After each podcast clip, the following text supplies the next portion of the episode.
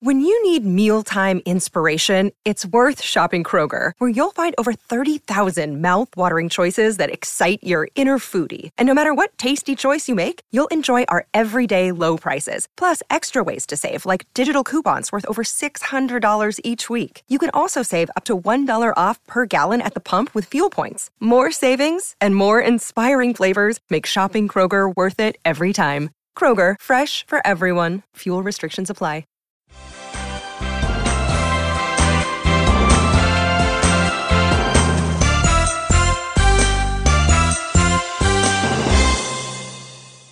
Hello and welcome to the Scoutcast. My name is Joe.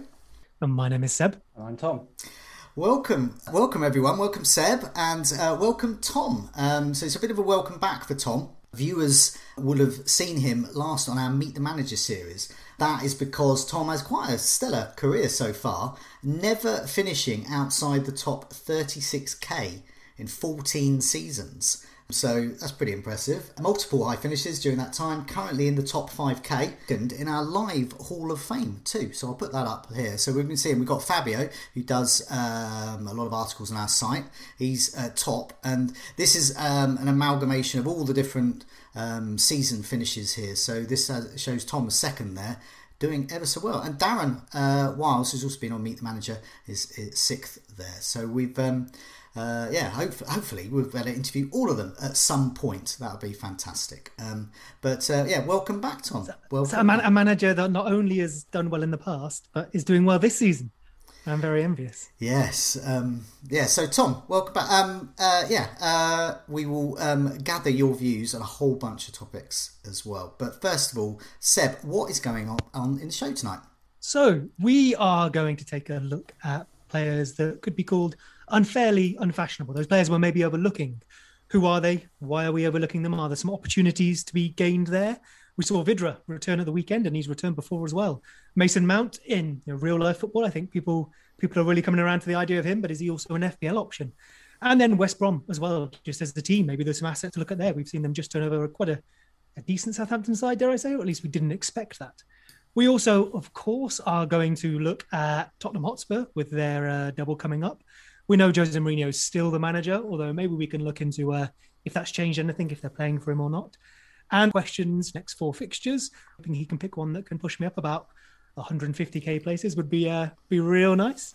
But first, Joe, I think we're going to have a look at our game week so far this week. Yes, indeed. So quickly, we'll run through what we've been doing in game week 31. So Tom and myself wildcarded. So Tom goes first. Um, got 68 points. I'll just run through your team for the benefit of our um, podcast listeners. Uh, but yeah, you've got Mendy, uh, Rudiger, uh, Alexander Arnold, Holding, um, also uh, Salah, Jota, Fernandez, Son.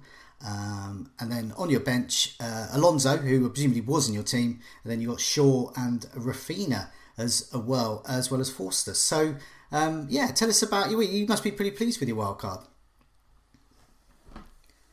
Yeah, I was pretty happy. I mean, uh, often when you do the wild card, you end up with uh, a worse score than the, the week before. So yeah, overall, pretty happy with 68. Uh, I guess Trent came in pretty well for me. Uh, like that one. Salah, kind of uh, yeah, pleased with that and then uh, Iheanacho, obviously big points there as well. The only omission here is, uh, I guess, Lingard, which uh, I decided to go with Raphinha on wildcard. Mm-hmm.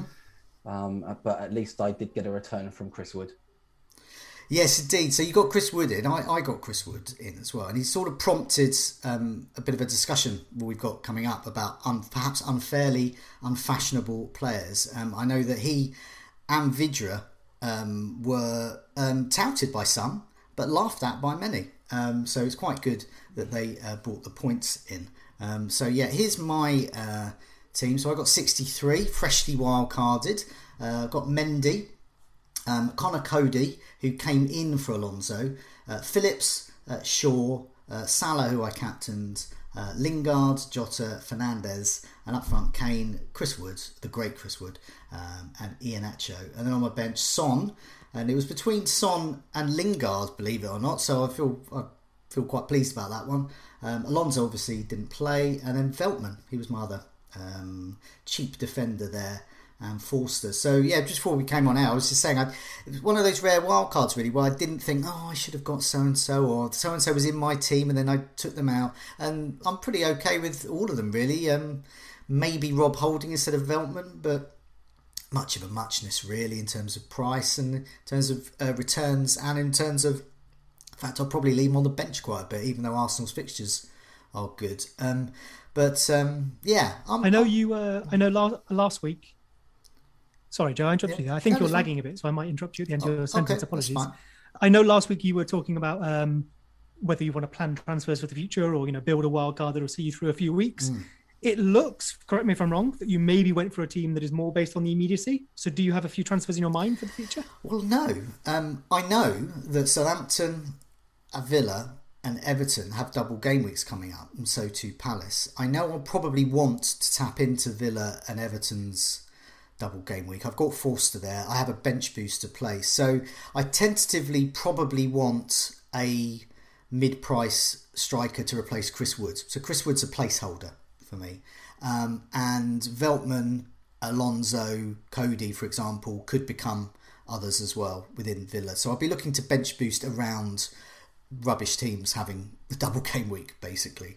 And I say rubbish as in, you know, they're not stellar uh, fixtures. Um, so I'm, I'm quite pleased. Um, yeah, I'm quite pleased with that because I don't really know what I was going to do. I did follow what both of you were saying. I mean, on on Meet the Manager and also um, last week on the Scoutcast uh, Seb was offering very similar advice that Tom offered me, really. Because I know Tom kept Raphinha and he was sort of saving himself a transfer he wanted to make down the line. And I know you were saying, Seb, with my draft wildcard, perhaps you need to think about what moves you might want to make. And you seem to be plotting a few moves. So i am now at the move where I don't know what I want to do. I've no plan moves for next week. Um, so I'm just going to see um, I'm just going to see how, how it goes really, and uh, and hopefully nice nice position to be in. Yeah, nice position to be in. So um, yeah, just see. I'm just waiting for those doubles really, and I think the rest of the core team hopefully should be okay. I said Alonso Sweet. can probably make a move. Um, rightio, let's move on to your team. Uh, 47, uh, Seb. So this is a team that didn't wildcard, so it's not it's not necessarily a surprise. So um, yeah, just for the benefit of those listening on the podcast version, uh, yeah, you've got Martinez, Cancelo, Alexander Arnold, Lucas Digne, Shaw, Jota, Son, Raphinha, Gundogan, uh, Watkins and Kane, um, and De Bruyne, Bamford and Ayling on your bench, as well as Pope as well. So you had to get some bench points coming in, Jota becoming your, your captain as well. So, yeah, I mean, you didn't wild card, so I, I, I suppose were you expecting this or... Yeah, I mean, of course, I'm hoping for a little bit more than that. I'm missing some key players, right? Lingard, you've got Salah in there, who was a good captain. I think both of you went for that. So I'm clearly missing some key players who both we expected to return points and then did return points, possibly even more than we expected.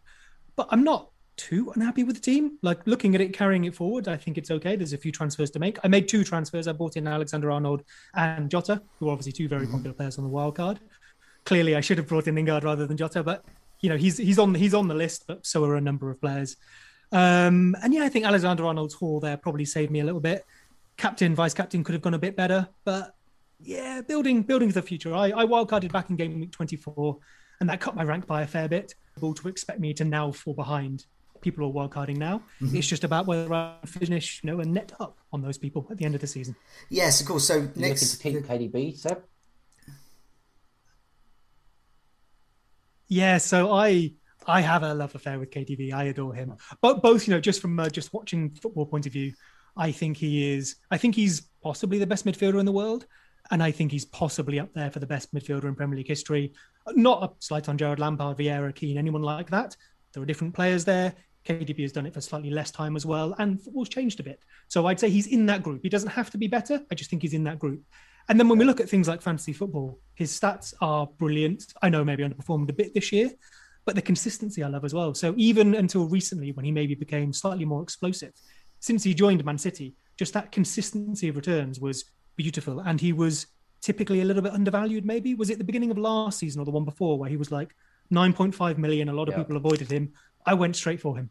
So yeah. that perfect marriage of me loving a player and him looking like a good asset probably leads me to being slightly too fond of him. But yeah, he'll he'll stay for now unless I need you know desperately need Salah or something. Yeah, it'd be the minutes, wouldn't it? That would be the uh, the issue. Yeah, maybe exactly, exactly, absolutely.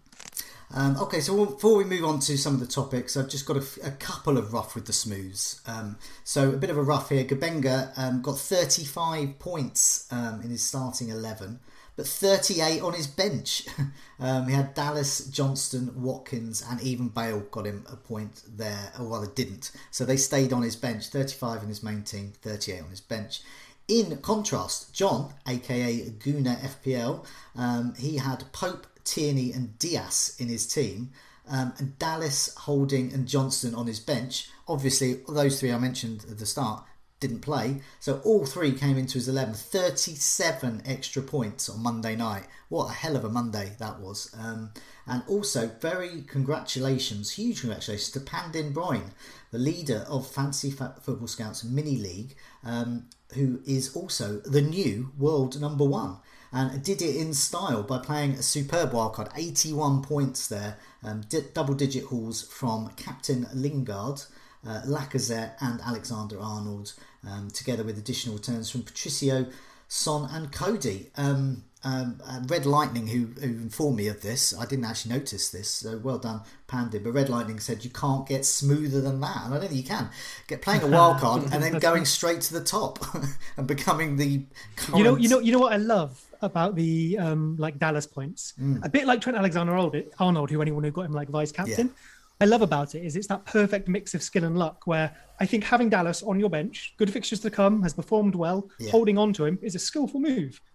Yeah, just like bringing in Alexander Arnold is a skillful move, even giving him the captaincy because maybe he gets a clean sheet. Mm. But then the luck came into play because we did not expect Dallas to both come off the bench and score two goals, and we didn't expect Trent to score. We no. probably expected him to keep a clean sheet. Yeah. So it was that perfect marriage of like skillful managers getting lucky and getting a fair result, probably. Definitely. If I if I'd have kept Dallas, oh, he'd have definitely been on the bench. It just depends who was who was on the bench and who you know who he would have replaced. Mm. Um, but yeah, it would have been it, there is an element of luck there, but yeah, I mean, that's that's that you're going to always remember. It's, it's Dallas a bit of both, isn't it? Which is what fantasy football is about. Yeah, definitely. Um, let's, let's have a move on to some topics here. So I put up a um, I put up a tweet uh, asking for some uh, uh, ideas from the community.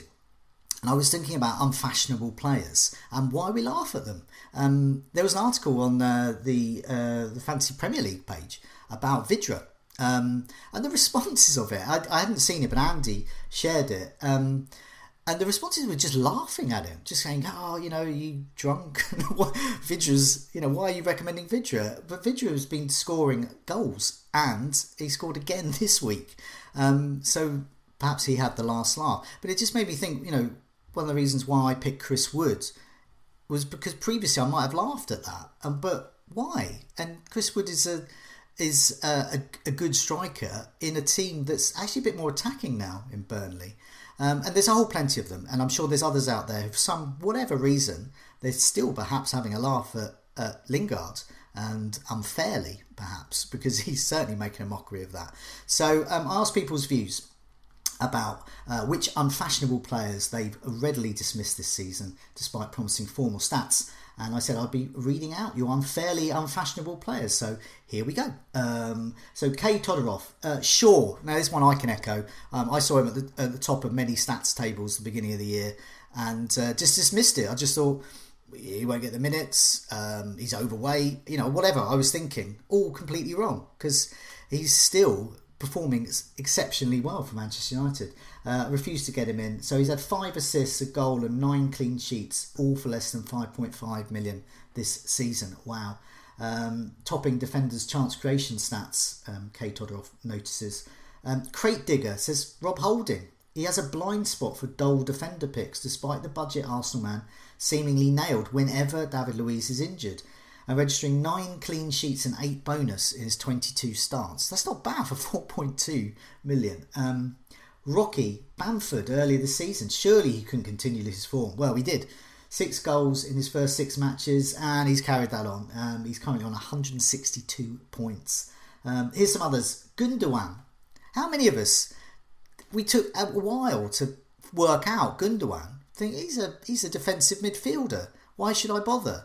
Well, he happens to be their top scorer. So um, who else? Mason Mount, Ian Walker, and late and late riser joined in as well. Mason Mount and late riser said Mason Mount wins this hands down, and uh, he's got a point. Um, six goals and six assists, all for seven point two million.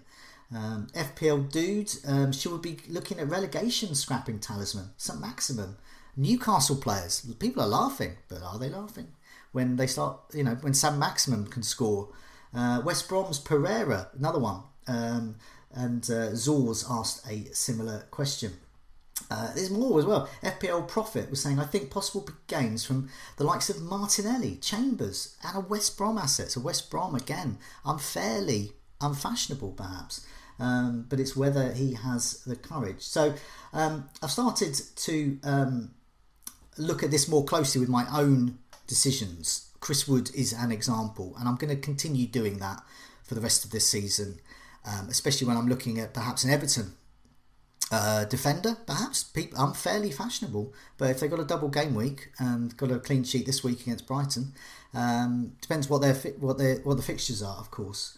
Um, so, um, but yeah, so I thought I'd come to both of you really and see which perhaps unfashionable players you've ignored, and why do you think you have ignored them, and why do people ignore certain players even when they deep down could be quite good? So, Tom, I'll come I'll come to you first. Are there any players in mind this season where you just thought? oh, I'm not going to go for them. But they perhaps proved you wrong. Shaw to begin with, possibly. Mm. Uh, definitely, uh, you know, I did think that he probably wouldn't have the attacking returns that he's he's generated. So, so definitely him. Holding is one that I probably wouldn't have even thought of at the start of the season. I've had him twice now, mm. done quite well. So I, I, think over the season, I've I, I, have kind of tried to pick up on some of these that have you know mm done done reasonably well. But some of these, the, the ones that you read out, sometimes it's to do with minutes as well. You know, maybe Lacazette. I personally would be concerned about the minutes that he plays. Yeah, I think he's a really good player, and and that would be the reason why I, I wouldn't pick him.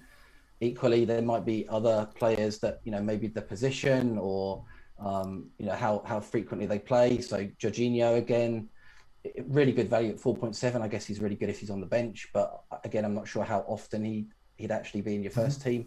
You'd probably miss out on, on some of his, his points when he's, he's there scoring his penalties. Um, but yeah, and I did think about this uh, overall. Which which sort of players do I maybe miss myself? And I did. I'm not sure if it's to do with individuals, but I did think that maybe sometimes I'm in certain teams, mm-hmm. in, in particular, maybe some of the weaker teams in the league. And so, as an example, Newcastle, Callum Wilson, earlier in the season, he was scoring really well. His stats were good. I didn't really consider him. I was probably picking players like Bamford, players like Watkins instead, really probably because they were in a slightly better team, maybe mm-hmm. slightly more attacking.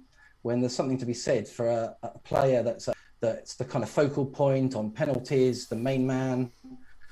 Um, and yeah, sometimes we don't think of those players, and I think we miss that opportunity.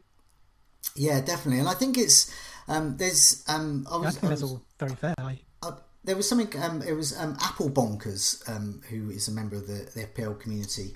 Um, but he he was it was something that he calls stigma players, is where people ignore them um, because they just can't get beyond past performances, reputations. Um, and he was saying he suspects Lingard is a decent example of that to many. And he, he mentions ones in the past, Lovren, Bendtner at Arsenal, mm. which I still I just laugh then saying Bendtner at Arsenal.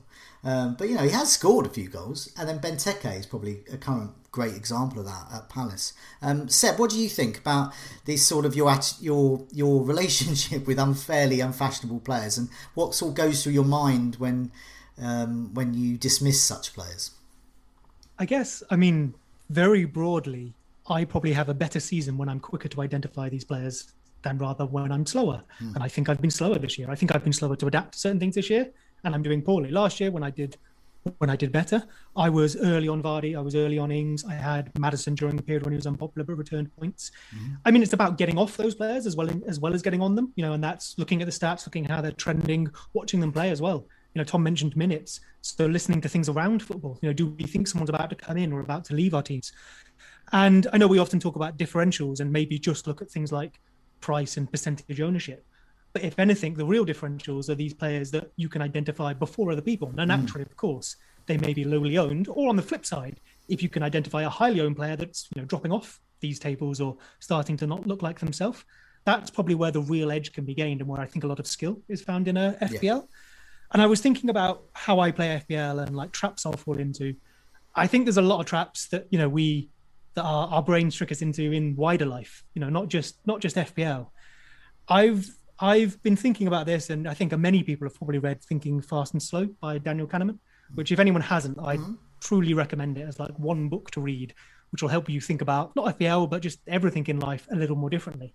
And that's the basis of that, very very broadly. Obviously, there's a lot more to it is that we have two systems of thinking. System one, which is quick and reactionary and does most of the thinking for us most of the time and is often very, very reliable, but it relies on biases and learned experiences and things like that. Whereas system two is our problem solving one. And I guess the best example of that is if I asked you what two times two is, you almost instinctively know the answer. You don't have to work it out. But if I asked you what 59 times 73 is, you have to work it out and you saw I saw your face there. Your, your eyebrows, right? You can you can see that like your your brain has to switch into a different system. It doesn't just recall the answer. Mm. It doesn't instinctively know it. It has to start actually doing work. And work is hard. Our brains are inherently lazy because that's efficient, right? A really good example of this from the book is I've got a question for you. So a bat and a ball cost one pound ten in total. The bat costs one pound more than the ball. How much does the ball cost? And answer quickly. I was, I was looking at various things to do with the stream and internet connection at the time. Um, so I'm just gonna I'm just gonna guess at two pounds because I didn't hear much of the two pounds. nice. So it so it costs more than the total of both. Um, so okay, fair enough. You were you were looking at something else. But for anyone at home, some people would nail that and awesome. A lot of people may well have said 10p. So if mm. we say a bat and a ball costs one pound ten, the bat costs one pound more than the ball how much does the ball cost? Instinctively, you go, well, one pound. Total is one pound ten. Ball uh, bat costs one pound. Ball costs ten p. Job to gooden. But that isn't one pound more than the ball. The actual answer is bat is one pound five and the ball is five p. And that's a really good example of our system one. You know, the mm. lazy side of our brain that normally does everyday life, just springing into action because it thinks it knows the answer. And to bring this back to FPL, yeah. I think we often do that with FPL, whether it's value, whether it's recency bias, whether there's any of those things that we fall back on that are really useful in everyday life. Like if I'm crossing the road, I don't want to think about what's going to happen and look right, look left, listen, watch for cars.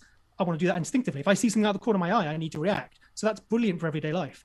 But when it comes to slightly more complicated tasks like FPL, that lazy part of our brain can trick us into things like going for expensive players or going to think, going for things we're used to. Or dare I say, you mentioned Kevin De Bruyne earlier. Kevin De Bruyne has returned me points in the past. I like him as a player. I think he's good. I naturally go towards him because it's easy. I don't have to think too hard about it. We've seen this recently with someone like Lingard and XG and all yeah. that. XG can be a crutch we lean on. Maybe mm-hmm. we rely, rely on it too much, or we don't like it. We don't want to think about it, so we reject it completely. The truth is somewhere in the middle. And I think you and David were talking about this earlier on yes. the captaincy video, and I thought you, I thought you made some brilliant points. And you, I think you said people misunderstand XG, whereas. XG is it's a really good. I really like it. All it does is describe the quality of a chance. Exactly. It does not say anything after the ball has been struck. Mm. So Lingard, firstly, Lingard has great stats. He should be scoring points. He is scoring more points than his XG would say. But if we assume he's either getting lucky or finishing really well this season, XG won't tell us that. It cannot differentiate between the 2 mm. So it's important, you know, like so many things, to maybe take a few more things into account, try and look a little bit wider, and I would say if there's anything personally myself I want to take away from playing FPL is to maybe when I feel myself leaning on something, question it, look elsewhere, talk to someone like Tom who's got a ridiculous history, and maybe ask him what he does. You know? Yeah. So Tom, um, yeah, I mean over the over the 14 seasons that you've had where you've never finished outside the top 36k, um, and even that mostly higher than that. There must be times over those 14 years where there's been uh, players that you, you, that perhaps are laughed at by others, but you have got in in order to steal a march on people. Have, have there been any examples of that, or have you just avoided those types of players?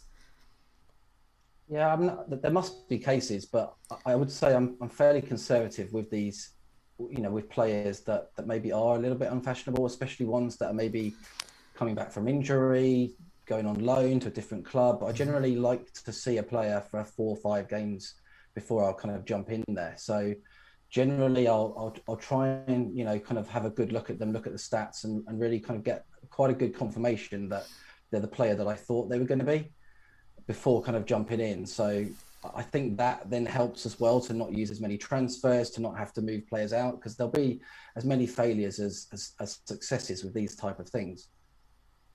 Yeah, I was just, I think a big one difference and we're going to come to something about as a question much later about what we think has changed about the game and obviously the array of content people are watching this or listening to this and there's all sorts of other uh, podcasts and videos and articles by a whole range of, of people about fantasy Premier League. So of course there's a lot a lot of information out there, and that has been a big change. There was something that caught my eye in the live chat, which was um, something that Steve Elbows was, was saying. He says I'm actually annoyed about how quick people are to pick up uh, players with potential these days. He says it reduces my advantage, and I think he's right. Um, so Lingard has been snapped up quicker than perhaps Lingard may have been snapped up in previous seasons uh, when he was a bit more of a joke and not scoring lots of goals. Um, and I think there is a case for that. Um, I think people have moved on Iheanacho, Iheanacho quite quick, much more quickly than and they perhaps might have done. And they might have just perceived him as won't get the minutes, won't get the goals. Vardy's the main man. Look at his price. Look at Vardy's price. Vardy must be better.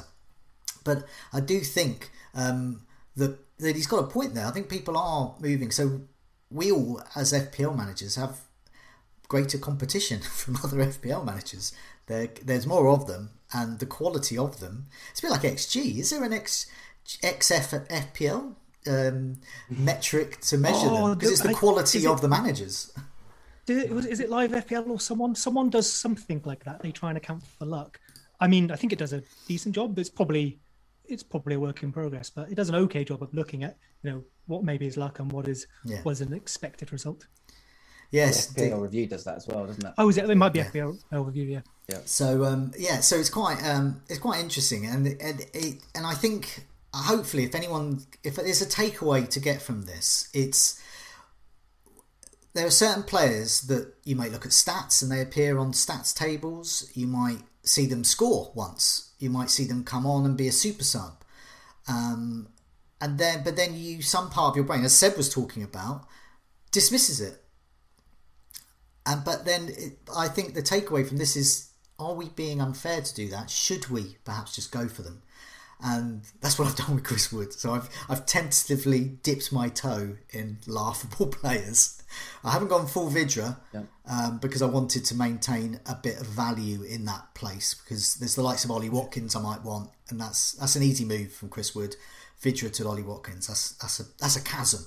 Um, so um, and I think there are certain players. So I've, I've done a list.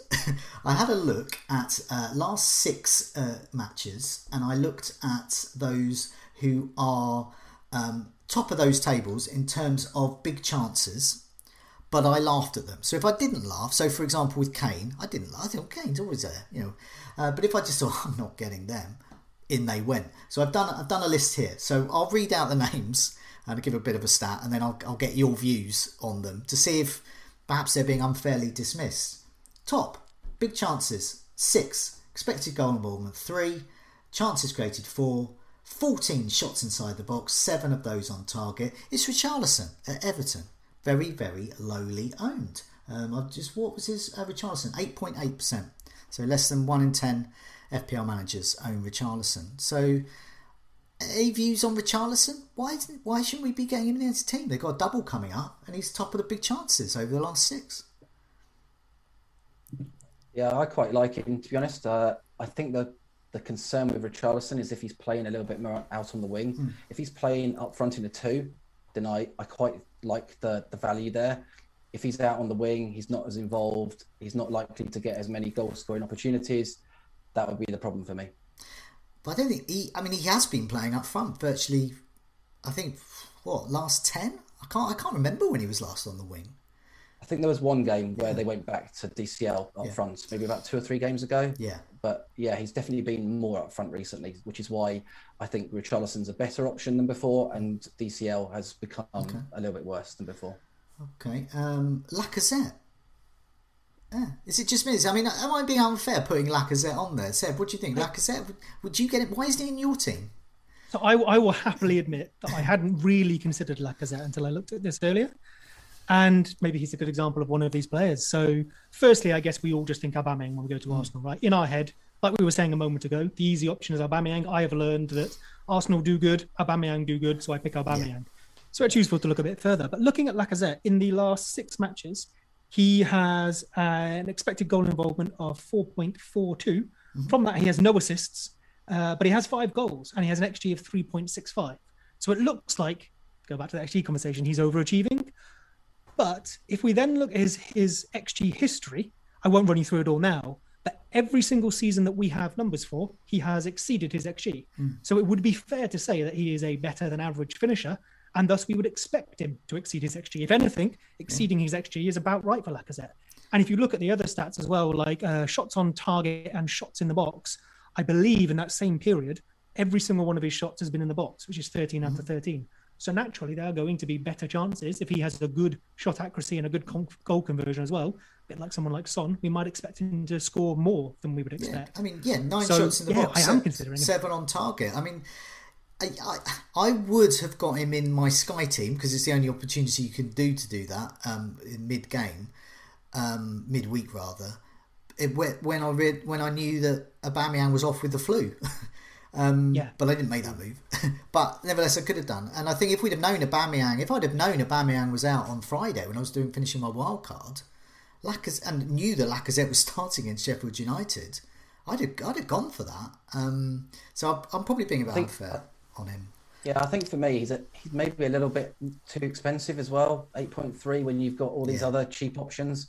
You know, you, have got obviously Iheanacho right now. We were looking at Watkins, Bamford, you know, Antonio before he got injured. There were a host of other options. That's kind of, I think, the, the stumbling block. And then also possibly the minutes come into it again.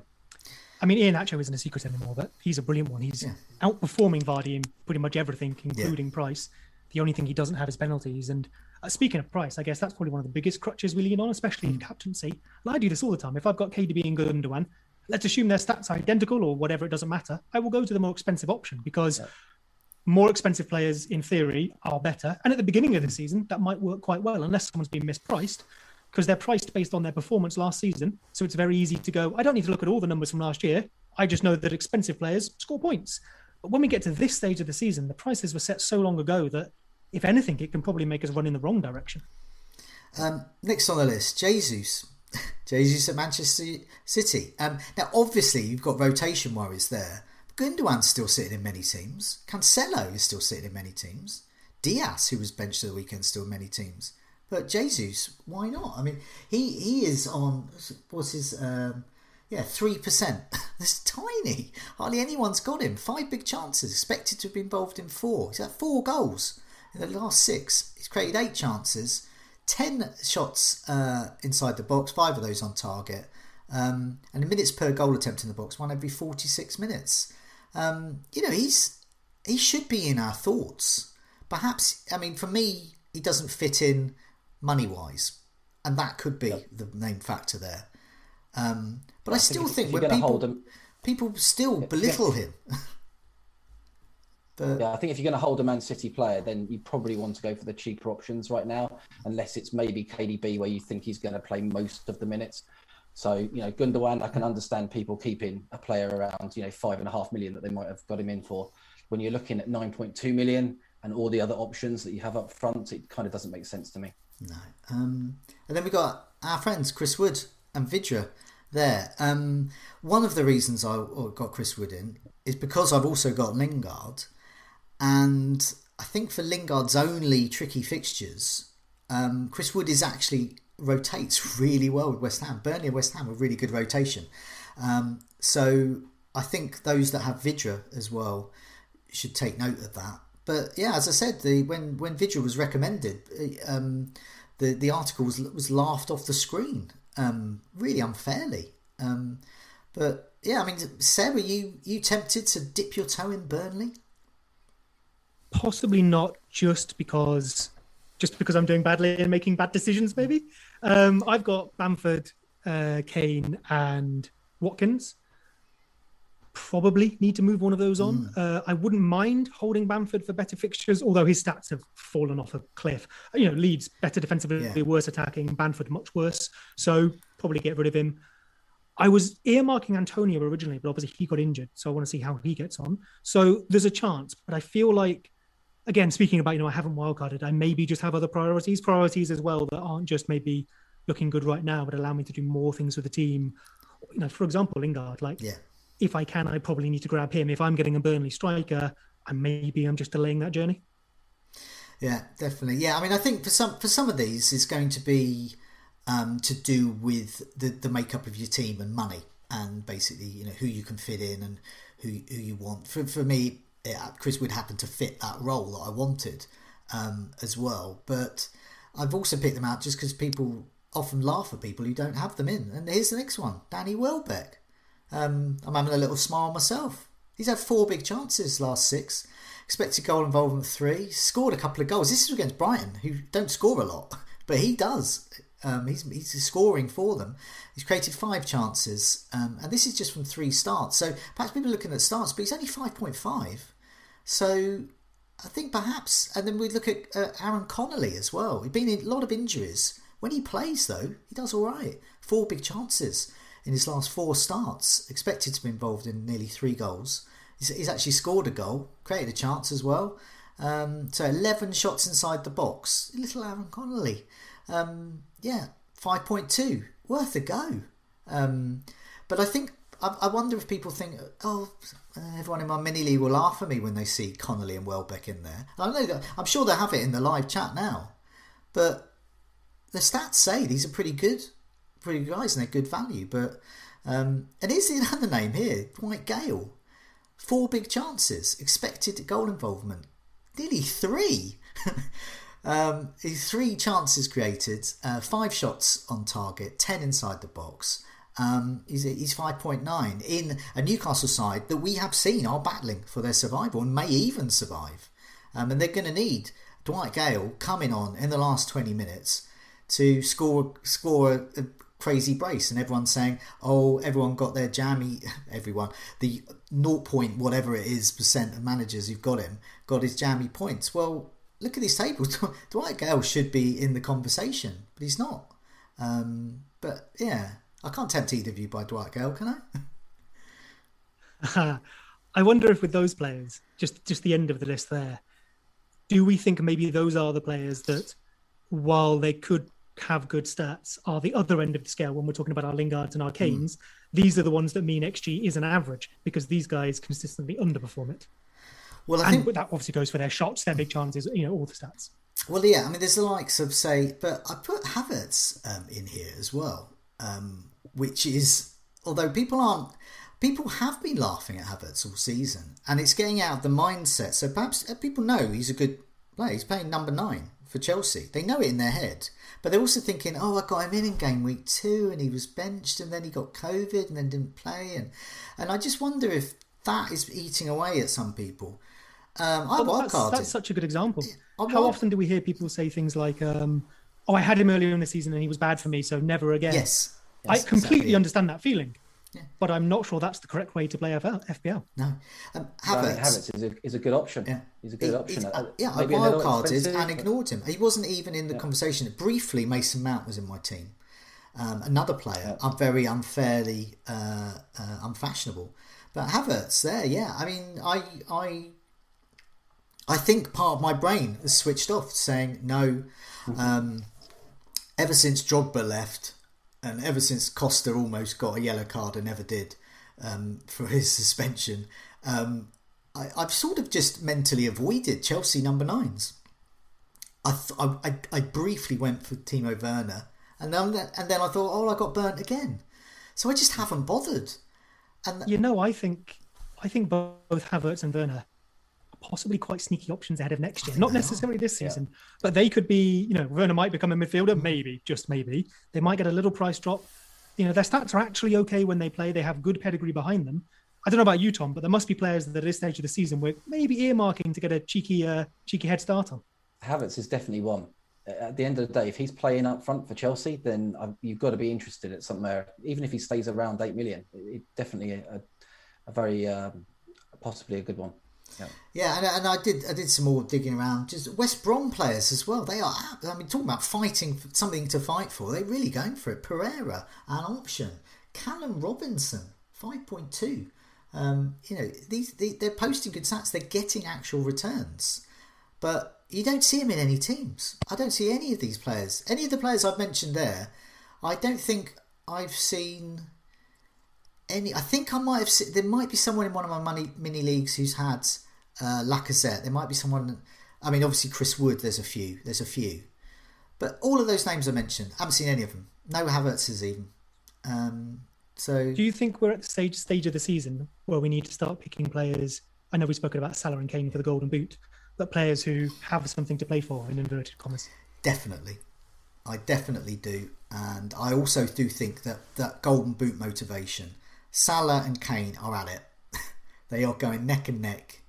They want it, and they both know it. They're both egomaniacs, and I mean that in a nice way because they're strikers, and I do want and striker centre forwards at top teams are hired not because they're shrinking violets. They're hired because they're egomaniacs who want to score and get the golden boot every season, and that's what you want. And Kane and Salah Although, so yeah, definitely target those as premiums.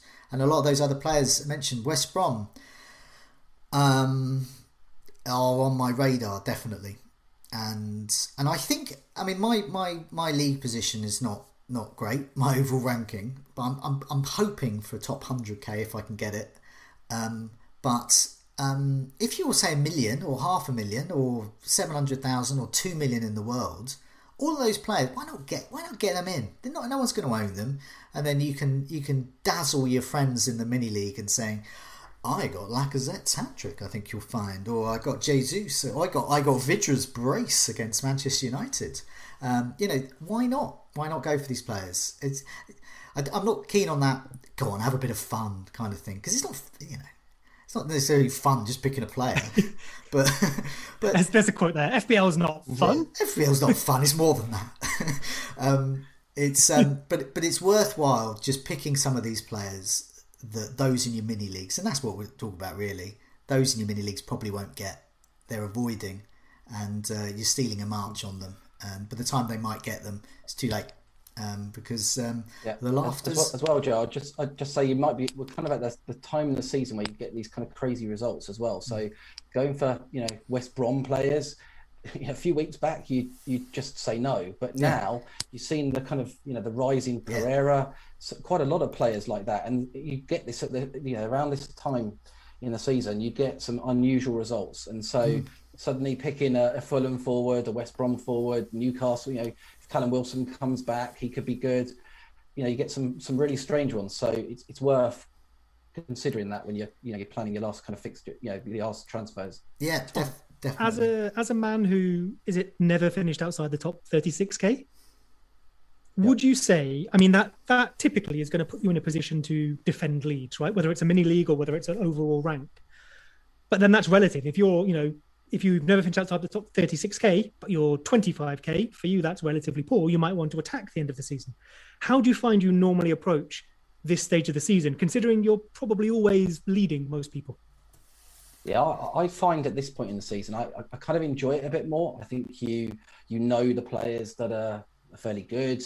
You've already got a kind of solid base to your team, but I quite enjoy this point in the season being able to attack the fixtures, being able to really attack certain teams so, like we've already discussed, you know, the ones that are going for the Golden Boot, the ones that are going for Europe, the ones that are really fighting for their lives to avoid relegation, and and you can really, you know, identify three or four games, you know, in terms of fixtures that you really might want to go after a player for. So um, that's kind of how I approach things.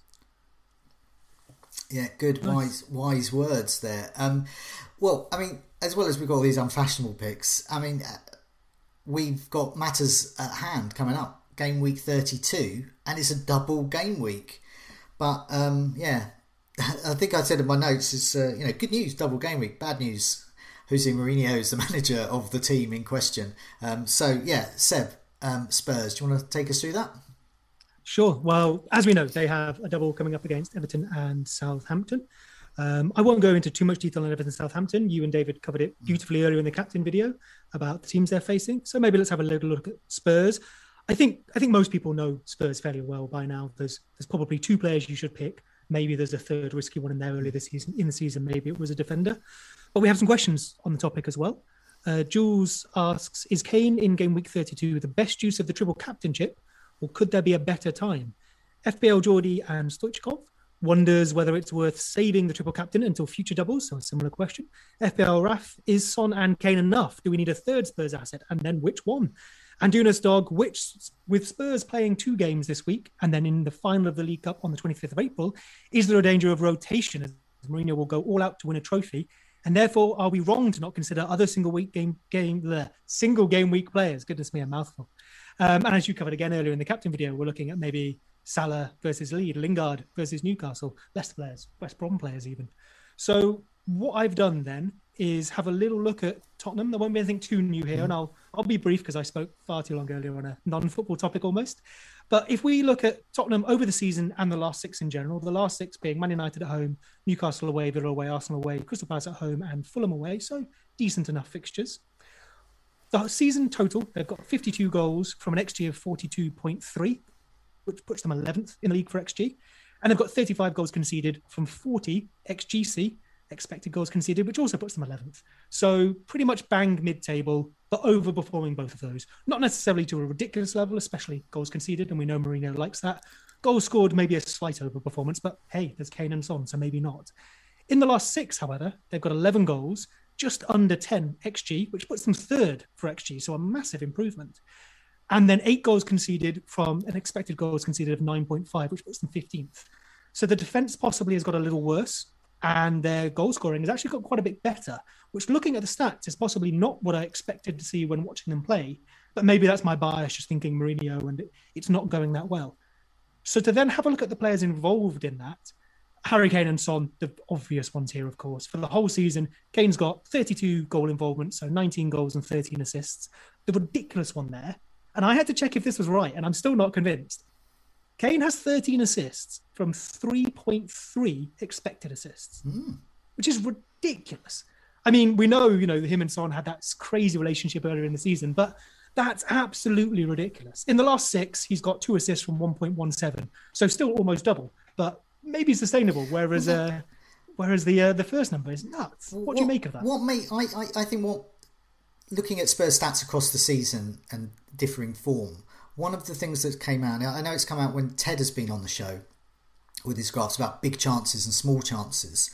Uh, Son is really good at making getting goals from a limited amount of big chances. He really takes those big chances as well. So he is not just snatching at goals. He is um, offered a, a, big chance. He takes it. He scores from that. So what you might be seeing from those stats with those incredible assists from Kane. So Kane is. Uh, you know that's not expected to be an assist. He delivers a ball; it's not expected to be an assist. But Son just weaves some kind of magic, and suddenly it's in. And and and Son really wasn't expected to have scored that, but his sheer brilliance and skill did, which is possibly why we're seeing the same with Lingard at the moment. One of his goals at the weekend, I don't know how he scored it. It seemed to be on a sort of a volley, and it. Oh yeah, and it, it was, was kind of a miss, kind of a miss kick. it was kind of a miss kick, a but yeah. it, it, hit the ground, and it was pinpoint into the corner from yeah. nowhere. Absolutely Although worth, nowhere. worth noting on Lingard's second goal, basically to tap in an open net. I think on some models the XG for that came out mm. at under 0.5, which yeah. possibly is an issue with the model, not the fact that he shouldn't yeah. have scored it, because possibly it doesn't take goalkeeper position or defender position into account, because that was easier than a penalty, really. But so, of course, you know, another thing on XG, you need to know which model you're looking at. This, uh, just uh, the, the, those looking at the stats we got up on the screen, these are last four matches, and this shows perhaps why um, they are bizarrely getting better at scoring goals, while some, I suppose don't look like, like they are, but they are, is because Kane is taking the mantle of scorer. Um, and we've always talking about Son. He only needs a few big chances, but Son is, but Kane has got that volume and the quality. He's got quantity and quality. So 17 goal attempts. That's huge. This is not the assist guy. This is the scoring guy. 17 goal attempts, seven um, on target, nine shots inside the box, and four big chances. And Son is way down there, so he's created four chances. Kane's created none, last four. Um, and Son has uh, had six goal attempts, so he's right down on that goal attempts, really down. Higher on the chance creation. Kane's way down chance creation, way up on shot volume and quality. And then you've got the also rans as well. You know, the likes of Bale, Vinicius, Aurier, Alli. That's how far you've got to go down. But yeah.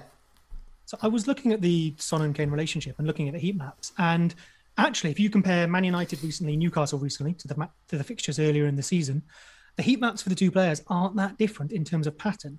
But the temperature, as it were, does change. Son a little bit wider, although actually, funnily enough, a little bit further forward. Kane quite a lot bit further forward, a few more touches central as well, which I think matches up with what we've seen in real life. Although important to note that actually they're not that dissimilar.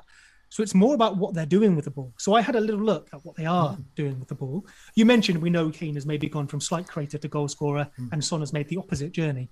In the last six, Kane has scored five goals from an XG of 5.19, so pretty much bang on, just under. Harry Kane possibly should just overperform that. For the season, he's at 19 goals, 16 XG. So, yeah, about right. Uh, his assists have dropped, as I mentioned. Son, obviously the interesting one. So 14 goals over the season from an XG of eight. So that doesn't even make up for Kane's assist. He's just assisting everyone everywhere. Or or the model's a bit wrong. We'll have to have a look. But then in the uh, in the last six, Son one goal from one XG, three assists from 1.79 XA. But then in terms of chances created, he has created a chance every 45 minutes in the season in, as a whole, but every 33 minutes in the last six. So a pretty, pretty big shift there. Also, he has 113 crosses in the season, which is about 4.52 per match. He only has 2.33 per match recently, so that's 14 crosses. And the success has fallen as well from 23% to 14%. So possibly a shift in how he's creating those chances. So maybe slightly better chances for Kane mm. if we're seeing that reversion. Also, Kane then converting those chances. He has gone from a shot accuracy over the season, so shots on target of 38% to 44% in the last six, and a goal conversion from 17% to 20%, and a minutes per chance from 22.7 to 21.2. So I would say Kane is getting even better, and we're seeing a shift in how those chances are being created. And then the last one, which I thought was really interesting, and I'm going to speculate a little bit on where it's come from. The season as a whole, Kane has had 24 headed chances, which is 0.77 per match. In the last six matches, now obviously small sample size, he's had six headed chances, which is one per match. Ooh. So a statistically significant increase, although only a small mm. sample. With Son actually reducing in those crosses as well, I wonder if we're seeing those from the fullbacks. So someone like Serge Aurier, although he's only got about 2.3, 2.5 XGI for the season, 0.65 of that, I think, comes in the last six. So if you really need that third Spurs player, maybe have a look at who else is creating these chances for Kane, because it's not just Son. And, and, this takes us back to why are you laughing at this player, Serge Aurier? I'm laughing, even thinking about the concept of him in my team. But he's had a big chance. He's 5.2 defender, chances of clean sheets, six chances created, four shots inside the box seven goal attempts in total last four. Um, he could be our, he could be our third Spurs player if we wanted one. Um, Tom, what yeah. what do you reckon? Are you, you going to captain Kane then? he looks all right, doesn't he? Yeah, he looks all right. Uh, I mean, definitely he is playing further forward. I think that's that's clear, and I think the stats show that. Before, I think he was dropping more into the midfield, collecting the ball, and then Son was probably running over the top, and they were looking to get Son in. It feels a little bit now like Kane's right on the last man. He's he's he's definitely getting into the box for any crosses that come in, and Son's a little bit wider. So um, yes, definitely Kane will be my captain. If I was considering triple captainship, I would be playing it now. I don't see how you get much better option than this. Uh, there's obviously doubles to come, but you know what you're going to captain Grealish if he comes back, maybe a DCL. I don't see how they're better than than Kane. You, yeah. You're guaranteed 90 minutes twice, so. So, so if we if we're thinking obviously Kane, I'm not going to discourage anyone, and we're thinking if you've got a triple captaincy chip, this is probably a good time to use it because um, Kane is in red hot form and he's nailed on. Son, the second best, and if we were to get a third one, who is it worth getting a third Spurs player? And if you did, which one would you get? So the only thing I'd say is obviously when we looked at those early numbers, their defense has got worse while their attack has improved a lot. uh, both in terms of actual return and expected return. So maybe, unless you're going to get that assist from Moura, it was 0.83 XGI, by the way. So, you know, not huge, but he's playing two matches. Unless you're going to get that assist, maybe you can't bank on a clean sheet. So maybe look at Hugo Lloris. He has okay stats for the mm-hmm. season. I think he's about sixth for uh, expected goals prevented. So effectively in FPL, that will translate to you know number of saves he's making effectively. If they do keep a clean sheet and he makes a few saves, potentially. But then watching Lloris, I feel like he's prone to to just letting one slip. You know that Greenwood one at the weekend. Now, to be mm. fair, Greenwood great finisher, massively over exceeded his XP, uh, XG last season.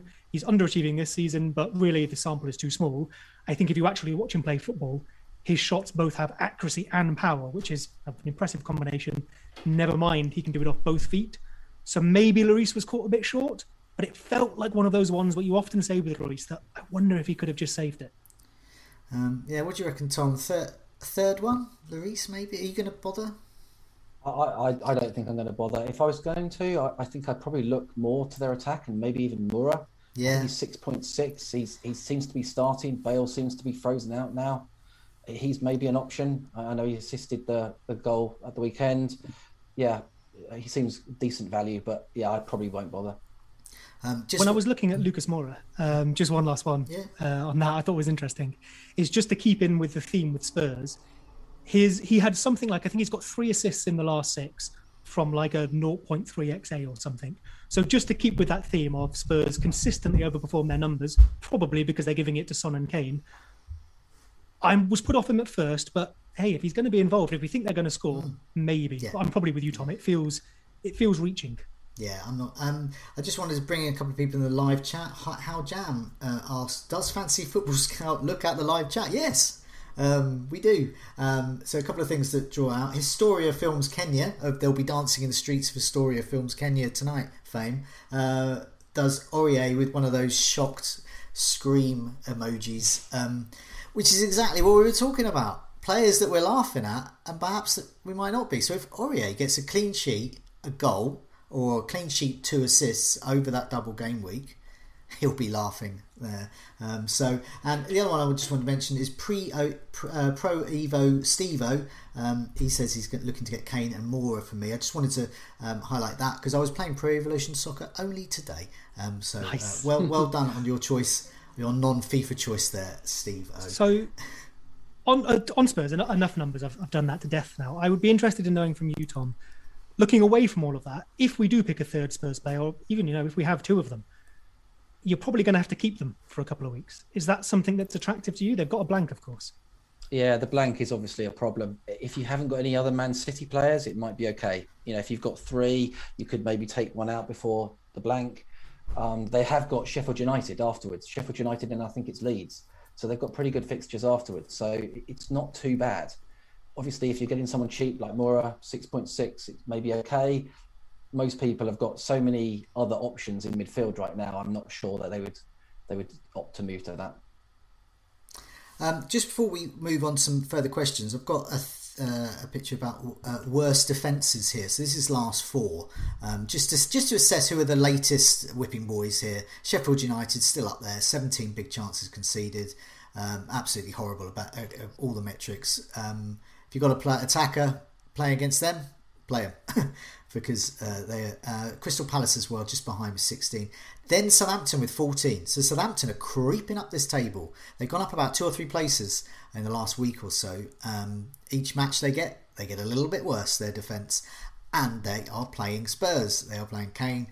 Um, so, and likes of Son. And also, as you were pointing out, Moura could be a good third option. Aurier, if you want to play, do that emoji. Um, did, did you and David mention earlier as well on Southampton that maybe because of you know the high line and the way they press, while they haven't conceded all that many shots, when they do, it tends to be a big chance. Yeah. And the thing we know about Spurs is yes. they love those big chances. Yeah, we know that Son is great at putting big chances away. We know that Kane is just getting the volume, quantity, quality as well. But the things uh, I also want to draw out with this big chances conceded worst defences table last four is that just behind Southampton is Burnley um, and then Tottenham. So Tottenham with one clean sheet in four, they conceded seven 11 big chances conceded. This perhaps says to me, no, I won't be getting Lloris. Um, and if I was to be getting a defender, I want to get an attacking one, which is why if I was a certain type of manager, Aurier could be on my watch list there um, if I thought he was getting starts. But the other interesting thing was Everton. Um, just six chances conceded, um, big chances conceded. They conceded five goals, expected to have conceded five. But basically, yeah, where are they? Six big chances conceded. That's just one more than Manchester United, Brighton, a couple more than Leeds, Liverpool, and uh, Chelsea and Man City are the best, conceding just three big chances. So that shows that the Everton game won't be as fun for those captaining Kane and Son as the Southampton game will be. Um, so for me, I'm thinking I'll take what I can get from the Everton game, but it's the Southampton game. I want to be I want to be seeing big goals in those ones. Um, so let's move on to some other questions. So uh, let's have a look here. Uh, Andy DeWolf asks, can you update us on how you play the game? Has it changed this season, and what lessons have you learned? So I already already highlighted something earlier. The simple maths of there's more people playing, and there's more people playing who know what they're doing. And as Steve Elbows was pointing out, what these people that who are these FPL managers who are just cotton on to these players that are emerging after a week and then just getting them in? Well, these are more and more engaged managers. So that's my answer to that. So Tom, what do you what do you think has changed over the 14 seasons of excellence you've had? I mean, this season obviously has been very much impacted by the whole COVID thing. So I think you've had to be a lot more adaptable this season. Probably have a, a lot better bench and and yeah, be a, a, a, bit better in terms of planning for the potential doubles and, and blanks that have come up. So I think in particular this season has been really really hard compared to others. Yeah, I mean definitely this season. So that adaptability. So um, do you think there's you know um, each season there's a change and it's just about getting onto that whatever that sort of narrative of that season is. So for example, late late riser we mentioned earlier, top hundred last season for he hasn't changed his policy, he hasn't changed his strategy this season. This season he's having a much you know a much worse season. But that does not mean that he's a bad manager. It just means that the strategy's sort of not there. But do, do you think that we need to perhaps change our narrative each season to fit whatever that narrative is, that strategy, or just stick to your guns and just have fun playing the way you play. I mean, I personally just stuck to my guns most seasons, but yeah, do, do you think we need to? I mean, like Tom, you were mentioning about COVID, we've had to change our narrative this season, but that won't be the same next season, the season after. But yeah, do you? I mean, do you think we should change our narrative or just stick to playing your own game? I generally try and stick to play my own game, but I, I do think you have to adapt, you know, mm. and, and part of that's the players that are available, the prices, the just things that happen. You know, you've got to be able to adapt to the, you know, the different situations that come up. But yeah, yeah the general kind of rules that you might have learned over over years of, you know, doing certain things are, are normally applicable from season to season. Yeah. And uh, Seb, what do you think's changed over the years you've been playing? Oh, I mean, I'm not gonna I'm not gonna top Tom's answer, am I? But um, obviously adaptability, as you mentioned, is crucial. But for me personally, I've got like a 15 season history or something, but that goes back to when I was a teenager. So the classic excuse that everyone has, like, "Oh, don't count my early seasons. I was I was drunk and not paying attention." Yeah. But so was everyone. So you know, it is what it is. I would possibly not not just myself. I would maybe point towards like consistency and variance are the interesting things for me in in people's finishes. Um, you know, you look at Tom, like don't believe he's won it, but he's always finished inside the top 36k. I would argue that's possibly harder to do consistently than say winning it one season and then even still having a good good history, because that could just come down to. And when I say luck, I don't mean oh you've got away with that, you're a bad manager. I just mean there was a 50-50 call or someone got injured after the deadline. You know things outside of your control. That's probably the difference between winning it and not. So it's consistency I think we're shooting for, and as Tom mentioned, adaptability. You know every season offers us different things. If you can consistently finish high in different environments, I think that's possibly the main mark of it. For myself, I would say I I would say when I learn something, I learn it well, but sometimes I'm slow to it. So like if something changes in the way someone's playing or their numbers or or when we're watching them, I may be rejected at first and it'll take me a little while to come around to it. So I maybe do best when I don't do that, when I spot something and go with it and and back it up and, and follow it. Um, Mitch asks, is it worth going for double Leicester attack? So I've got Iheanacho. I'm going to stick with Iheanacho, and I just don't like the look of Vardy at the moment, and I don't think he's worth that money. So that's my answer to that. Um, Tom, what do you think? Double? Going to go double Leicester so attack? Yeah. So before uh, I, I, was thinking about doing that, I don't think I would now. No. I think if you've got Vardy, I think that's okay. I think they've got great fixtures, next four in particular the the there's the potential there for him to to really haul. So you know, I'll definitely stick. But if you haven't got Vardy, I would just stick with it in the. That okay. seems sensible now. Um, what about like Maddison, Tielemans, even? Maddison's an option. Mm. Maddison's you know looked good before he got injured, so I, I think Maddison would be on my radar. Mm. I think he should be back. I mean, he was a naughty boy apparently, um, and a bunch yeah. of Le- Leicester players uh, weren't um, allowed to play because of their COVID transgressions. Um, so it should be back. Um, seems to be over. But yeah, Seb, what about you? I mean, because you you've got a number of players that perhaps are more expendable because your wild card was five or six weeks ago. Um, so Leicester, as Tom pointed out, they've got four great fixtures. So are you tempted to really pile in on Leicester? Yeah, I guess I guess this is where I'm torn. Maybe a bit like the uh, a bit of an answer to the earlier question as well, where I just want to pick the players I think are going to score the most points, and I maybe want to throw out the idea that if this player scores more points, I will do better. But I don't actually think they'll score the most. But obviously, when you're lower, when you're lowly ranked, you maybe do have to take those gambles. So maybe that's something to think about. I don't know if Leicester's the one.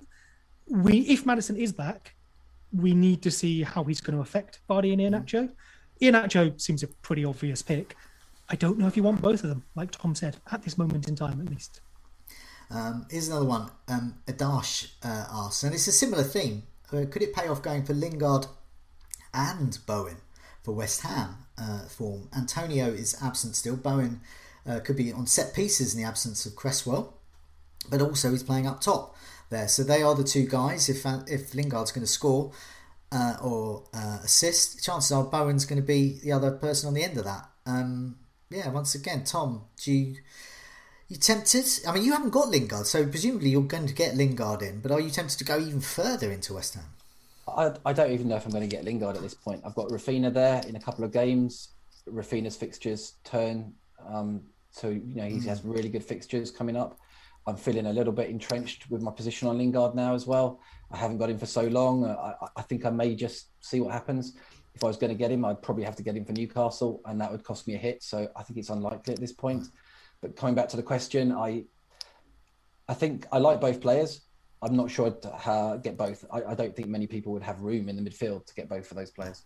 No, I um, yeah, I think that's all about midfield room. If I did have the room though, it would be tempting because they have good fixtures. Yep. Um, and that is the way that always, I'm a big fan of double ups ordinarily. I like. I mean, it's a, it, when you get the the scorer and the assister. I absolutely love that. it's my dream uh, whenever that happens. But you know, it's quite rare. Seb, were you, you tempted to do I something mean, like that? Again, possibly not that one, although it's more tempting. I have neither, so it would be it would be a more significant move to do it. And as Tom says, probably not in time for the best fixture in the next little while. But I would almost the takeaway from that is more not necessarily getting those two players, but the lack of Antonio possibly hasn't hurt them. Their numbers against Leicester weren't ridiculous, but actually, if you then, when we were watching the match, we were doing it on uh, Match Day Live, Match Day Scoutcast, they almost didn't need to be. They took a couple of really good chances. Lingard obviously had a slightly more fortunate one, but the chances they created and the way they played were was set up well to deal with Leicester. And I think David Moyes is good at that, right? Maybe poorer when he was at United, maybe trying to impress himself on the game, better setting a team up to react well structured and using the quality of players at his disposal. We saw that I would argue Bowen was even better than Lingard in that match, just in terms of watching yeah. them play. Both both excellent, but Bowen did a great job. And the bit that I really really liked was I think it was the third goal. I think it would have been Bowen's goal where Lingard got the the pre assist. I think, uh, but they Leicester were playing it around the back. And West Ham were just happily sat off, but almost with a front four in front of Leicester's midfield. And then as soon as the ball came into Iheanacho, who had to drop bit deep to come and get it, they sprung the tra- trap on him. He took quite a poor touch. They took the ball off him, and about three or four passes later, it was in the back of the net. And it was just that waiting to set that pressing trap, executing it, and turning it straight into a great opportunity. You don't need to do that 15 times a match. You just do it once and you create a really good opportunity. Yeah. Um, final question here. Steve Finch, uh, best budget midfield replacements for those uh, who own injured Neto's out for the season, and Saka, who is great if he plays, but will he play? And um, we've already mentioned a few there. I mean, you, uh, you mentioned uh, Raphinha has got good fixtures soon, not just yet, but soon. Um, so he's one to, to bear in mind if you can bench a midfielder for a while. But also, obviously, Jota and Lingard are the main ones there. I mean, they, they were they were pretty high on my shopping list on my wild cards. I just think they were great value, and I think if you can get to those two from Neto or Saka, um, but otherwise, a lot of those ones that we were laughing at. I mean, let's put it up again. The currently unfashionable players. I, I mean, I think this is the chance to go for your likes of Pereira, for, perhaps. I mean, there's there's a lot of ones in attack here, um, but yeah, but perhaps perhaps move and move to a very cheap Jorginho. Four point seven was mentioned in this conversation as well. And for Chelsea, Chelsea got great fixtures. Four point seven, you can bench them easily when they're bad fixtures and you can invest that money in attack for one of these one of these guys. Havertz eight point two. If you can stretch up, go out even that further in midfield, um, so there's lots, lots of good options. I think to be a bit different depending on where you are in the season. So, uh, but either of you two, I mean, what would your be if you owned Neto or Saka and you wanted to move on? Um, where where would you go now? After you, Tom. After you. Like you said, I think it depends on budget. I think if you can get to Jota, Lingard, then that, that makes sense. Mm. If you have, not quite got enough for Lingard, then Bowen is within sight. And equally, if you have uh, players on your, you know, in your squad right now that you, you, can get by for the next, I think it's two games, then Raphinha will then have a good, a good kind of last four or five fixtures. So that was, that's what I do. Mm-hmm. And Seb, I don't think I have anything further to add on that. Okay, yeah. Um, well, these might give us some more ideas on those and, and more. We've got the next four fixtures. Um, so we're looking at the season ticker with Fantasy Football Scout season ticker. You can press a little button that says sort by difficulty. So I did that, and these are the ones, easy ones at the top, tough ones at the bottom. Uh, so Wolves, Sheffield United. So who's going to play up front for Wolves for a start? So without Neto, not sure, but I'm very happy with Conor Coady still. So Sheffield United, Burnley at home, and then West Brom, Brighton. This is a nice run. Then Leicester, these great four fixtures. West Brom, Crystal Palace, Southampton, Newcastle. That's really good. Um, so this is why people are talking about piling into Leicester a bit.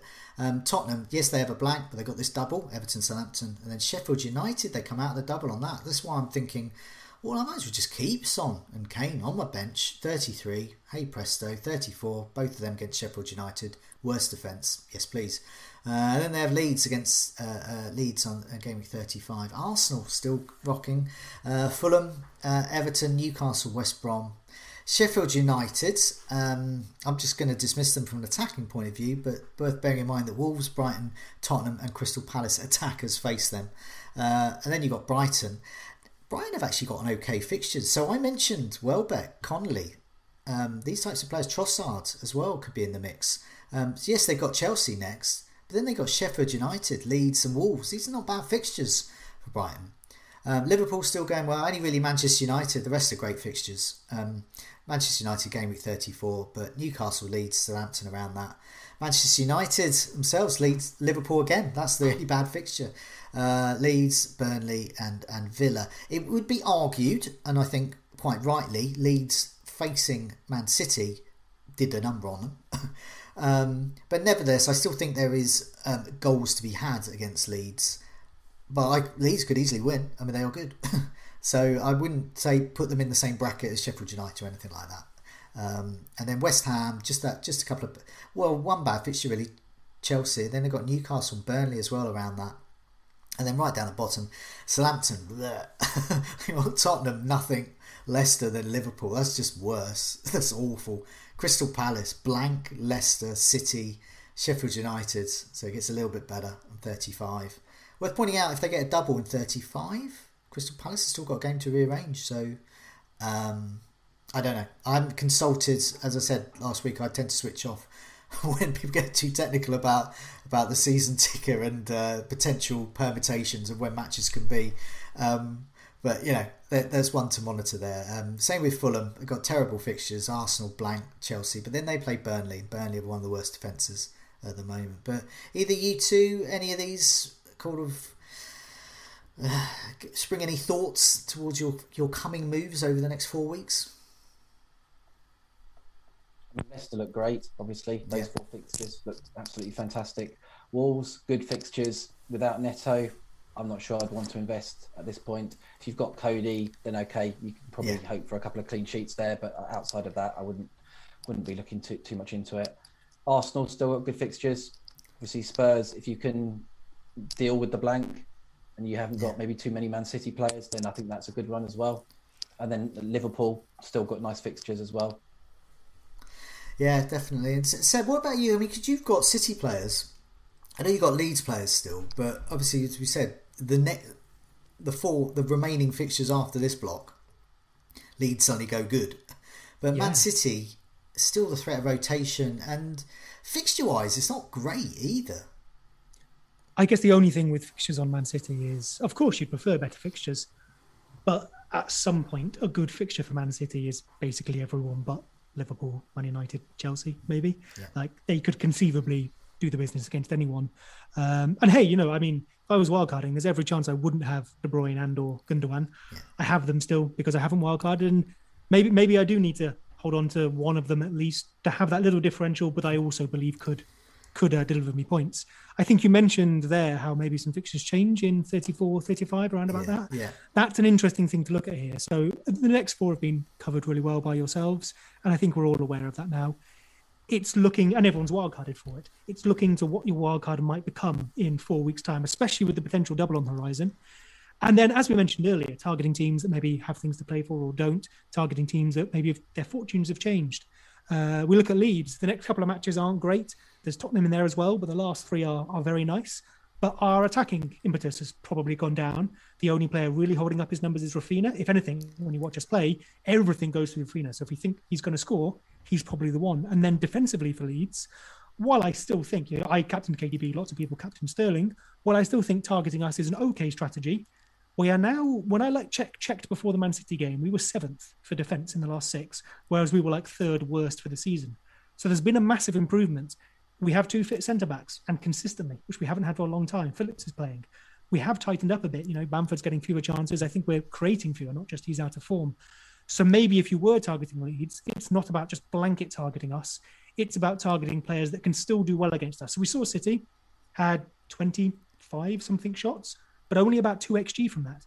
And when you watched it, it was a couple of big chances and then Fernandinho shooting from range. So what you maybe want is someone who can convert big chances, but also is going to get the volume in. Because if we are happy to drop back a bit more than we did, or at least defend better, you're going to need good chances and lots of them. Someone like Harry Kane, someone like Bruno Fernandes, we do have them coming up. So maybe there's still a chance to captain those players. Definitely. Um, so, Tom, it's going to be your turn to pick a differential this time. So, last time, Karen picked um, Iheanacho, who scored a brace, and surprised us all that Iheanacho was so lowly owned. It, that that won't be for long. Um, so um, yeah, Tom, uh, best low owned uh, gem, five percent or under ownership for the next four matches. Who is it? So the one I'm thinking of uh, is a little bit out there, fairly low ownership, 0.7 percent. Some people may have been burnt by him before as well, so kind of uh, go with the topics that we've discussed already today. Ricardo Pereira, uh, he's got so Leicester, he's got West Brom, Palace, Southampton, and Newcastle. Three of the next four are at home. Uh, in the last game against West Ham, 35 final third touches. If you remember, he almost won a penalty as well. Mm-hmm. He was charging into the box. So I think there's a good opportunity there for him to get clean sheets and also maybe an attacking return. He hasn't really done too much going forward so far, but there's always that potential with him. So uh, yeah, that, that's my pick. No, good. I, I really like that. Yeah, that is good actually because it's as we were talking about right at the beginning of the show about unfairly unfashionable players. Last season he was very fairly fashionable, but now you know because he's been injured, because there's been so much competition within Leicester, because they've had to rearrange their their formation depending on injuries. And Pereira's just found himself sort of struggling to come back and struggling to come back into what we're thinking about. As you said, was it 0.7% ownership? Yeah. But then West Brom, Crystal Palace, Southampton, Newcastle. I mean, even if he doesn't get any attacking returns, it would not surprise me if he got four clean sheets. So that is yeah, that is super. That is super tempting as a transfer, I guess. I mean, Leicester's defence. I had Ricardo Pereira a few weeks ago, a little while ago, um, before yeah. before he got stopped off at half time with that injury. And I remember being disappointed. We're talking about you know remembering what how past ownership earlier. I remember being disappointed that he didn't get me those clean sheets, and his attacking stats weren't quite up there. But I have no idea what his stats are like really now. But watching at the weekend, like you say, he should have got a penalty. And if he didn't get a penalty, he probably should have just scored that. Mm. He created a good chance from what I remember. And he's a long way up that pitch. Whether it's right back, right wing back, right mid, he is maybe starting to look a little more like the player before the injury. So you might have talked me into trying to get him in my team. Yeah, I think I think that's a really good move. Um, he would be an ideal replacement for those who have had enough of Alonso, for example. Um, but Alonso didn't play um, in the Champions League midweek, uh, which is taking place tonight, actually. Um, so you would imagine he would play at the weekend, but he might not. He might that might be him out. They might they might have been so um, the Chelsea management might be so annoyed with him, and that might be the end of it. We might see Emerson come in. Um, but Pereira is quite tempting. He's certainly a tempting replacement if you if you if you're in the market for a mid-price um, defender. Yeah, good good call that. Let's move on to our uh, teams uh, uh, teams for the come for Game Week 32 and our transfer and captaincy plans. So I'll go first. I've got uh, I don't I don't have any plans.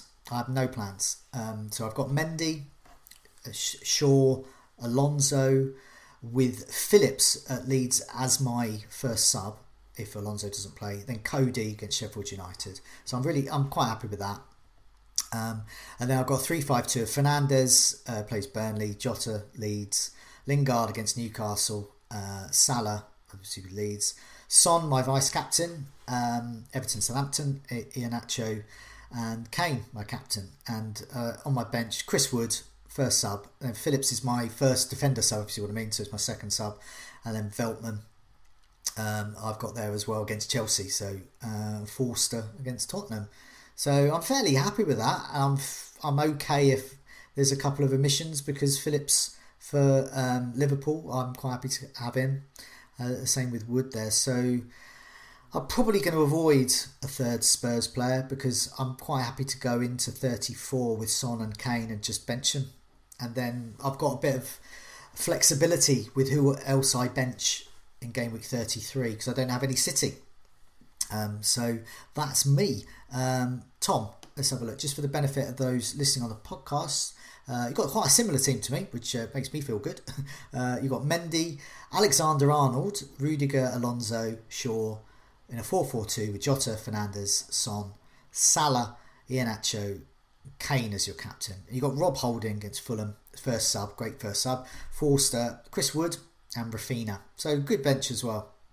Um, are you, got any issues with that? Are you going to make any moves? Are you going to you know change it around, change out the change the bench order at all?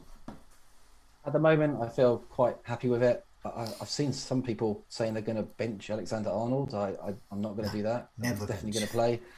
Um, so then, really, like you say, it's, it's Alonso. Is he going to play? Is he not? Holding's there to come in. If he doesn't play, and it's just whether I decide that I've had enough of Alonso or not. Yeah. So I'll, I'll have a look at you know um, all the different games that are coming up and try to work out which games I think he might play. I think there's a decent chance he plays the next league game. I, I see he missed out against yeah. Porto. I don't know if he came on. There's obviously the the cup final, the league cup final in between, so that will have an impact. But I'm kind of hopeful that he will play against Brighton. Yeah. So I probably won't make any moves if that's the case. Yeah, no, I think uh, similar position. I think other people who wildcarded might be in that. So, Seb, you obviously wildcarded a while ago, so put your team up. So this might be more, more interesting than our ones in terms of moves. Um, you've got Nick Pope, who is possibly still injured uh, in goal. Uh, Alexander Arnold, Shaw, Lucas Digne, Cancelo, and then Jota, Raphinha, Son, De Bruyne as your vice captain, uh, Gundogan, Kane up top in a 4-5-1. And on your bench, you've got Watkins, Martinez, uh, Bamford and Ayling. Um, so, yeah, I mean, it's not ideal fixture wise. So, are you going to make any changes or are you happy to leave it as it is? Um, I mean, I think there's a few things I need to fix, really. Like you say, it's not ideal because I didn't wildcard recently, so that's okay. I was actually wondering if maybe talking about how can I try and leverage the position I'm in now, maybe the fact that my team isn't ideal and isn't quite close to the wildcarders, maybe I steer into that. So I've got triple City, I've got double Spurs. I did have triple Spurs with uh, Gareth Bale as well, and if I was wildcarding, I almost would have been tempted until he until he stopped yeah. playing, because I think maybe if that can be a slight difference maker in my team, and also the fact that you know if I was wildcarding now, maybe I wouldn't go for them. But the fact I already have them to get rid of them is a waste of mm. transfers mm. or even a yeah. waste of points. So maybe the the cost of getting rid of them is greater than the moves I could make. So I'm tempted to maybe consider steering into the differences I already have in my team, which means that I've just got a few problems to solve, such as my goalkeeper situation. Neither are ideal, especially if they're injured. I was looking at Lloris, a double, okay fixtures, a blank, which Martinez covers nicely with West Brom. But as we said, actually, Lloris might look decent on paper, but end up returning me about as many points as Martinez anyway. If Pope's fit, I'm still tempted to get rid, just because, as we've seen, their defense isn't as good as it was, and Pope isn't making the same number of saves. He made five in his last match, but then it's mm. all threes, twos, ones, yeah. whereas we want, you know, five, six, seven, eight from him. So, a decision to make. Obviously, I do like the idea of Ricardo Pereira, possibly Joao Cancelo mm. in that move. Maybe I need to wait for the Champions League. I like um, and then your own captain. I like Martinez against City Sorry. for salt for save yeah, points. it's it's it's quite quite possibly, especially if Pope doesn't play. If I don't make the goalkeeper transfer, it's it's a possible one. And then your on captaincy, obviously Kane. Not going to try and argue with yeah. that. And vice captain is just on De Bruyne because I didn't want to stick it on Son for now, just in case something happens. You know, we know how it is with captain and vice captain, and two players from the same team. Yeah, I know. I've I've got that tentatively, but I'm starting to think, oh, should I do that then? Because Kane's gonna he's gonna have to get minutes somewhere, isn't he? Um, yeah. And that would be annoying if for some reason there's some COVID outbreak and the whole squad aren't playing and they have to get cancelled again.